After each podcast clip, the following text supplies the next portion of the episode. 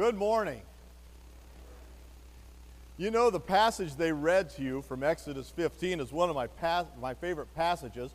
And as a matter of fact, they stopped just one verse short because the next verse, verse 3, says, The Lord is a warrior, the Lord is his name. I love that. I told somebody uh, just today, uh, your missions committee rep, uh, chairman of the missions committee, I'm Irish. And Irish are only known for two things they're known for drinking whiskey and for fighting. And since I don't drink whiskey, all I got left is fighting.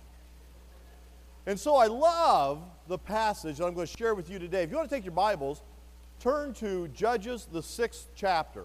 Judges, the sixth chapter. And we're going to talk about that some things are just worth fighting for. I don't know if you've ever been in a situation like that or where you thought, maybe I shouldn't, but I'm telling you, some things are just worth it. We have this? Uh, oh, there we go. Up on the screen, you see, uh, isn't that a handsome couple? Uh, 20 years ago, they got married. Now, you guys don't know who they are. You guys don't really know me all that well. But this is my best friend in the world, Park Blair. Isn't that a cool name? Park Blair. He has one green eye and one blue eye. Park is a restaurateur in Houston, Texas. We have been friends seriously since we were uh, before we went into first grade. So I'm 56, 52 years. He's been my best friend. That's his wife, Sylvia, there beside him. And actually, uh, here's a recent picture uh, of Park and Sylvia. They're a great couple. We get to see them in two weeks. We're real excited about that. We love these guys. We just love them.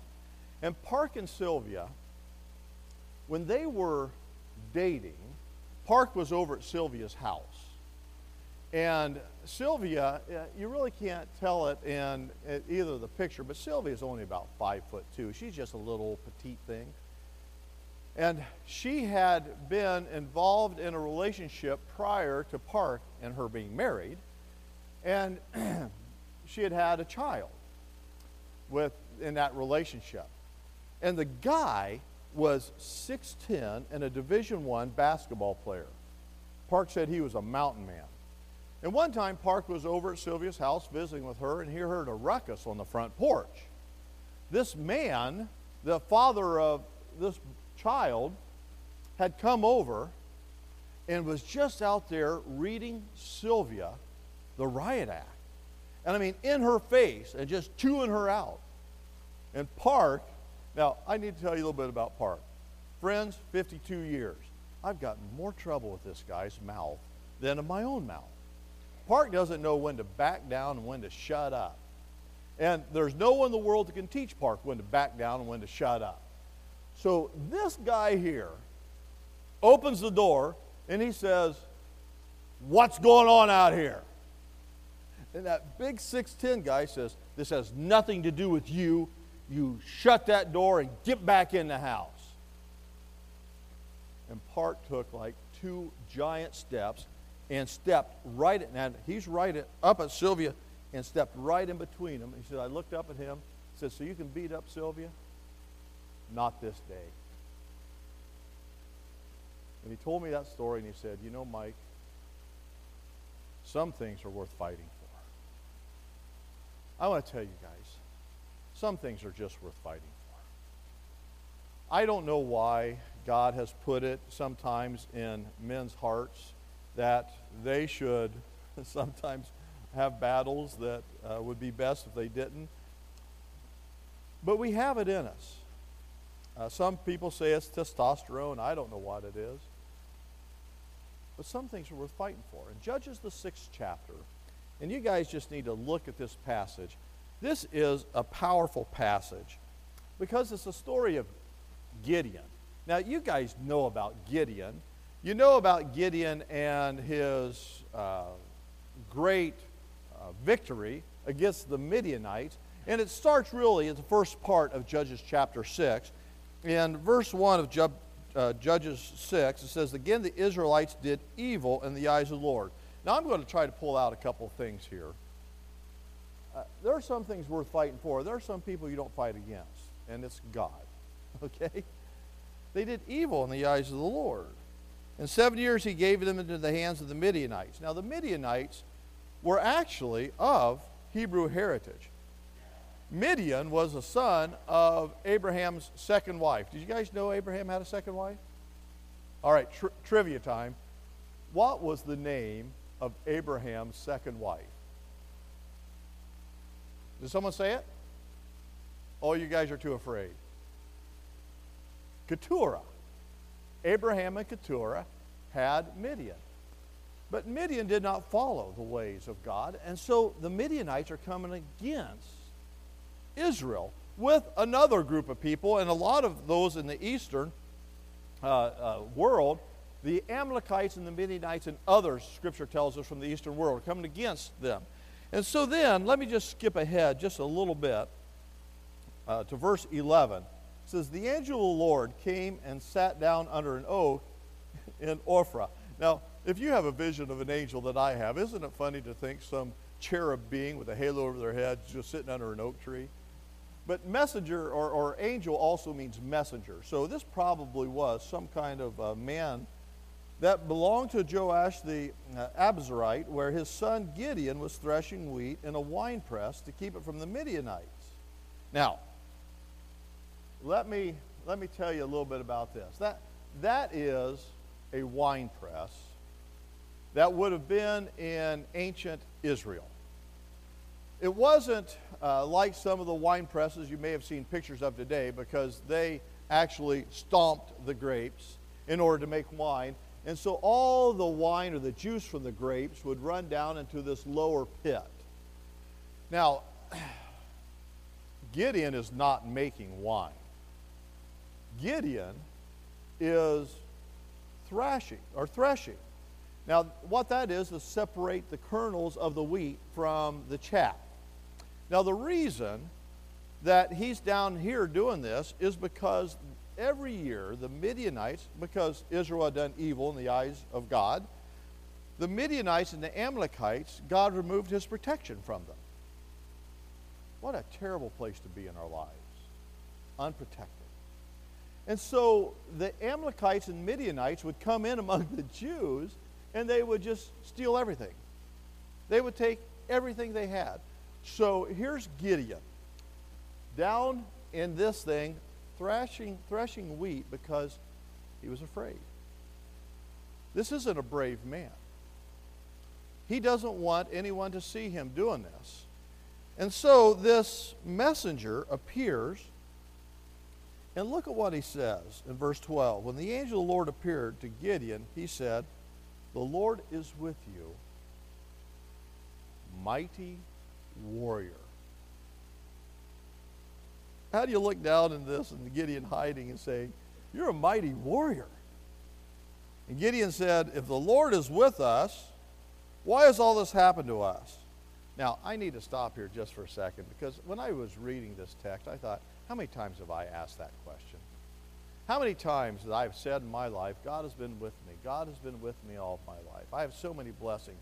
Seriously, I don't know how to count them all living in a great nation, married to a beautiful wife. And I know many of you right now are saying, seriously, I thought that was your daughter singing, not your wife. Ask my wife. God has been so good to us. Blessing upon blessing. But yet, sometimes, when the pressure gets great in my life, I ask the same question that Gideon just asked. How can you say God is for us? Where is he? And he goes on to say, well, he saved all of uh, Israel from Egypt, but where is that God that delivered him? Where is he? I don't think he's remembering back verse 1. They had done evil in the eyes, and God had just removed his blessing from their life, his protection from their life. So, where, where are his wonders that our fathers told us about when they said, Did not the Lord bring us up out of Egypt? But now the Lord has abandoned us and put us in the hands of Midian the Lord turned to him and said, Go in the strength you have and save Israel out of Midian's hand. Am I not sending you? And Gideon said, How can I save Israel? Now, I love this. My clan is the weakest in Manasseh, and I am the least in my family. He's a chicken. Gideon really is a coward. If you don't believe me, look on over at verse 27. Now, here he has been commanded to tear down an Asherah pole. This is a wooden pole that has been placed, and God has said, tear, uh, it's as an idol, and God has said, tear that thing down and burn it. And so Gideon took ten of his servants and did as the Lord told him, but because he was afraid of his family and the men of the town, he went out at night rather than in the daytime. And if you go on to read that section passage, you'll find out that Gideon actually had to have his dad step in and, and say, don't worry about it because, you know, Baal can take care of himself. And so they actually changed Gideon's name at that point, and his name, new name that they gave him, literally meant Jerubbaal Baal, meant Baal will, will deal with him. Has God ever come up to you and asked you to do something you were just afraid to do? Sometimes, I at least think, that sometimes God sees in us what we don't see in ourselves. I'm telling you, that's true in my life. There are so many things I think, God, please don't ask me to do it because I'm just not that good. I'm not that brave. But God sees what we don't. And God went to Gideon. He said, I'm going to be with you now. They done evil. God had removed his protection. Now he's come back and said, I'm going to give it to you again. I've, i think I've preached here three times. I'm getting to know a lot of you guys. And there are many of you that mean a great deal to me, but all of you, I want you to hear this. God wants to give you his favor. But in that process, we need to trust that he is a warrior. The Lord is a warrior. The Lord is his name. Now, with this, sometimes we see things or we don't see things in us that God can see or bring out of us. Now, one of my favorite passages really is reflected over that into Matthew 16. If you want to turn over to Matthew 16, you guys know this story too. It's about verse 16, uh, Matthew 16, 16. And in that passage, he's talking to Peter, and he's saying, you know, what do people say? Who do people say I am? And Peter said, well, some say this, some say that, but who do you say I am, Peter? He said, Well, I think you're the Christ, the Son of the living God. Blessed are you, Simon Barjona, for flesh and blood has not revealed to you, but, but my Father in heaven. And now you take that and you take that message out, and the gates of Hades, the NIV says, I like some of the other versions, uh, King James, the gates of hell will not prevail against it, is what the King James says. And I've always liked that passage. Now, when I was a, a kid, uh, anyone recognize that picture, by the way? Oh, you got to recognize. Yeah. You got it. Fort Snelling. There's a picture of Fort Snelling right here in the Twin Cities. That's what I thought Matthew 16 was talking about, that the church could get inside that, get inside these protective walls, and the world couldn't hurt us because God's given his protection. But that's not what this passage is talking about in Matthew 16. Again, sometimes I'm afraid to talk to people, family and friends, about Jesus Christ. And so I want to get inside the church, I want to get inside the walls of the fortress, and I want to be able to protect myself. And so when Satan fires those arrows at us, is bouncing off the walls, and I've got a cannon in there, I can return fire sometime and take a few of them out, that kind of thing. But that's not, that's not what the story is all about. What the story is all about uh, is really this. Have you guys ever, uh, anyone know what that is? Pretty obvious, isn't it? Isn't that a beautiful creature? You know, uh, some of you may have these as pets. Matthew 16 really is about the porcupine. See, a porcupine thinks that it's not a good defense necessarily that you have to have. Porcupines are actually very, very slow. And an animal can catch them. And so a porcupine will turn away from its enemy, doesn't face its enemy. You see how those things kind of go back, kind of like my hairline. You know, just comb it back. And then when something comes up behind it, they kind of look like this. That poor puppy. now, I wonder if that dog has to be told that the best defense is a good offense.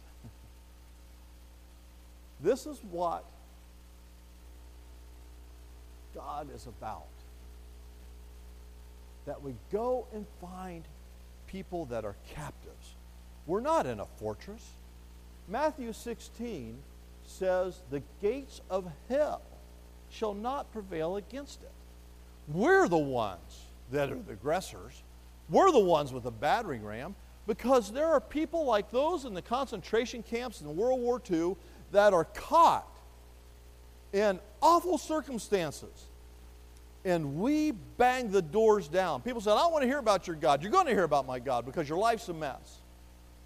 And the only way you're going to come out of that is if you accept Jesus Christ. Well, I'm not going to go to church. I'm coming by your house pick you up anyway. Be bold. The, war, the Lord is a warrior, the Lord is his name. Because some things are worth fighting for. You know it? What's real interesting, if you, uh, let's get back to the story of Gideon here. Uh, Gideon's story, the, the, the math doesn't work for me. Now, if you were to look over in the eighth chapter, you would see because you have to add up that actually the Midianites and Amalekites and some of the Eastern, you don't need to do that now, check me later. But it says 15,000 were still standing, and 130, uh, 120,000 at that point had been slaughtered by the battle I'm about to tell you about in a few minutes. So the Midianites, Amalekites, and other Eastern, they have 135,000 soldiers. Now, you keep reading in Judges 6, you find out that Gideon has 30 2,000 soldiers. What an inequity in fighting. As a matter of fact, I did the math here just to help you guys out. 135,000 to 32,000 is 4.2 to 1. Uh, that is almost one on five basketball for those of you who I, I, watched your video you know andy's playing pool in the video and then andy uh, he picks up the basketball and so andy i assume you're a great basketball player probably 360 jams all that stuff that's andy playing five of you guys now you guys know andy he's leading youth and if i were to ask you and i'm not going to five of you would kill andy in basketball one on five would kill him. It's not because Andy's bad, the odds are against him. And God says, kinda, in Judges 6, God says, Gideon, you got a, you got a numbers problem. And Gideon said, remember, wine press, he, Asherah pole at night, he's afraid. And Gideon says, man, God, I'm so glad you noticed that. because, yeah, God says, you got way too many people. Have you ever seen that uh, that bit by Bill Cosby with Noah. And Bill Cosby, whoopa, whoopa, whoopa. Noah, I want you to build an ark. Right. Gideon, I want you to go, but not with that many. What are you talking about? How do you play basketball? I can't even play four and one, let alone play swords. 4.2 to 1. So he says, you got to weed them out. So here is something that's really incredible. And I want to mention something about this in a second. It's really incredible. Gideon stands up and he said, Listen, guys, God said, too many of you, so if any of you are afraid, any of you want to go home, be with your wives, you can go. 22,000 walked away. Now, according to the math, it's now 13.5 to 1. Football season's coming up. I suspect Andy's a great football player. And now it's 13 of you guys. We'll even toss a couple out. It's 11 on 1 football. You got a full team. Andy's won. What are the chances of Andy beating you guys in football? Zero percent. That seems to be the consensus over here, Andy. Maybe you're not very good in football. I don't know. 13 to 1. And God says, still have too many. Now, the text says something very important. He says, those, take them down to the water, and those who just bend over and lap like a dog are going to be gone. But those who cup the water and bring it to their mouths, they're going to stay. Now, there's a reason for that. I've heard people say that the reason for that is because a good soldier always watches what the enemy's doing. This isn't about being a good soldier. This is about following the leader. Because later, Gideon's going to say, when they get in front of the Midianites, watch me. Because he knows these guys will watch him. But they narrow it down to 300? And now the odds are 450 to 1. And he's not beaten anybody at anything at 450 to 1. Nothing. It's amazing. The math doesn't work. But here's another point I just want to tell you about this. I love this passage. How many, who wants to leave? 22,000 go, 10,000 stayed. Now, I, I, I, just need to tell you guys here for a second. I think about this with myself. Had I looked at 135,000 soldiers down in the valley, and had I looked around saw that we only had 32,000, and someone said, my general, who's a chicken, a coward, says, if you want to go, go ahead and leave. I wonder what I would have done. But more than that, I wonder if I would have been, we're just losing 22,000. The odds are now 13 and a half to 1. But I'm staying. The Lord is a warrior. The Lord is his name. Someday I'm going to rewrite this sermon, and the title of it's going to be 10,000 Stayed against impossible odds. I'm telling you, militarily, that's a suicide mission. I want to ask against insurmountable odds, are you willing to stay? Are you willing to stay? Are you willing to say, I think my life is going to be taken here, but what I'm fighting for is right? There's some things just worth fighting for. You see, victory is not what determines whether a man should fight, it's the cause that should determine whether a man will fight. You know, anybody, I mean, professional football teams will play high school teams. We're going to win all the time. But that's not what professional football teams are for. God wants us to fight. Now, are there people to fight for? I took, uh, just took this off the internet. These little babies in the Philippines. Now, I'm proud of this because we have a graduate in the Philippines.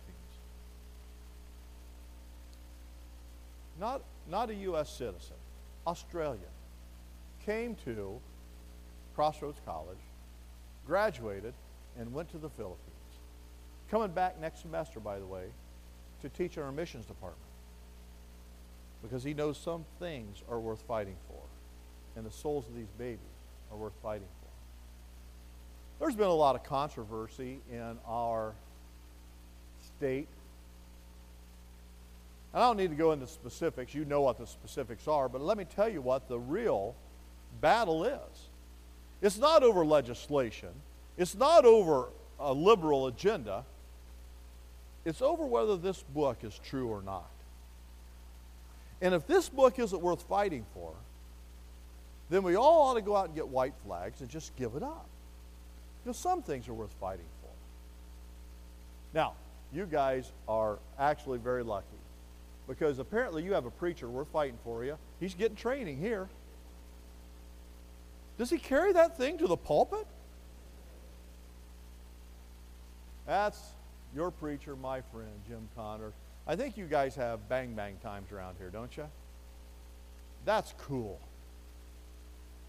because we were meant to learn how to not fight like that, but to fight for things. God has given us that kind of spirit. God has given us that kind of power. Look at this next picture. Does anyone recognize anybody there? I just got this off the internet. Anyone recognize anybody there? You know what that picture is? Do you recognize somebody? That's a picture at Andover High School. Who's fighting? Yeah, you can actually see it clearer back in that TV. Who's fighting for those kids? Who is? If you're not, I'll tell you, Satan is. and he's also a formidable foe. The odds are against believers going into that high school if it's like the statistics in Rochester High School. I don't care if they're 450 to 1. We don't fight because we think we can beat everybody up. We fight because our cause is just. Now, this really, uh, this really cracks me up. Um, with, oh, by the way, I did want to say one other thing about the fight here. I'm so proud of this girl that I, and not this girl. Uh, I'm so proud of the girl that's ministering to her. If you could read that, and I, I think you can. Uh, last time she was arrested was October 18th of last year. Uh, prost- that prost is prostitution. So here's a 25 year old girl. Her name is Heidi. Don't know her last name. Uh, she has, see the warning, she has been arrested 10 times in Portland, Oregon. One of our graduates, Liz Alston, is in Portland, Oregon, saving young ladies from the sex trade industry. And I wonder if Heidi is one of the ones she's been fighting for. She got legislation changed. Do you know in Portland or in Oregon, as it says up there, prostitution, a misdemeanor. You know, for a child that was uh, underage, for a baby, 12 years old, 13 years old, if someone went up and hired that 13 year old prostitute, it was a misdemeanor in Oregon. Had they not hired her, had they just uh, taken advantage of her, it is statutory rape. It's a felony. But because she's a prostitute, Liz Alston worked hard on the legislation and got the law. They, the, the vote failed the first time, and she worked and worked and worked. And now in Oregon, it is a felony for someone to buy sex from a child, a juvenile. Who's going to fight for Heidi? Well, I'll tell you, Liz Alston is, and got the law changed to support it. Now, here's the funny thing about all of this Gideon, you read on the story, and my time's getting short, so I want to finish this up. Gideon says, Guys, watch me. And they gather around the Midianites, and they're all watching. And what he does is he gives each of them a light in a vase and a trumpet.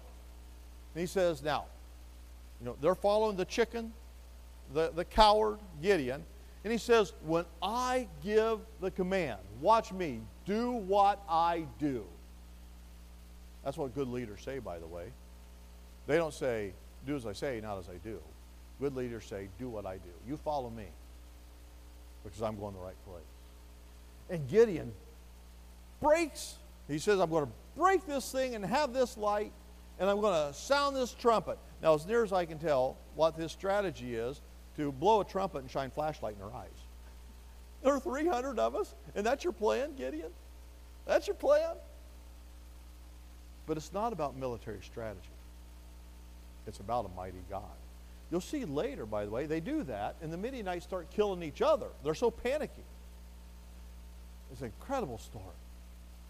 And you see later that he takes his 300 men and they're pursuing them as they run. He didn't lose a man out of this. As a matter of fact, one of the incredible verses for me out of this is the, the seventh chapter, the 21st verse. While each man held his position around the camp, all the Midianites ran, crying as they fled. They stayed their post. 135,000 people are right in front of them, pulling out swords, screaming, yelling, swinging them. They stood their ground. Christians, stand your ground. The Lord is a warrior. The Lord is his name. We have the right message. It's not by military strategy. It's about a mighty God.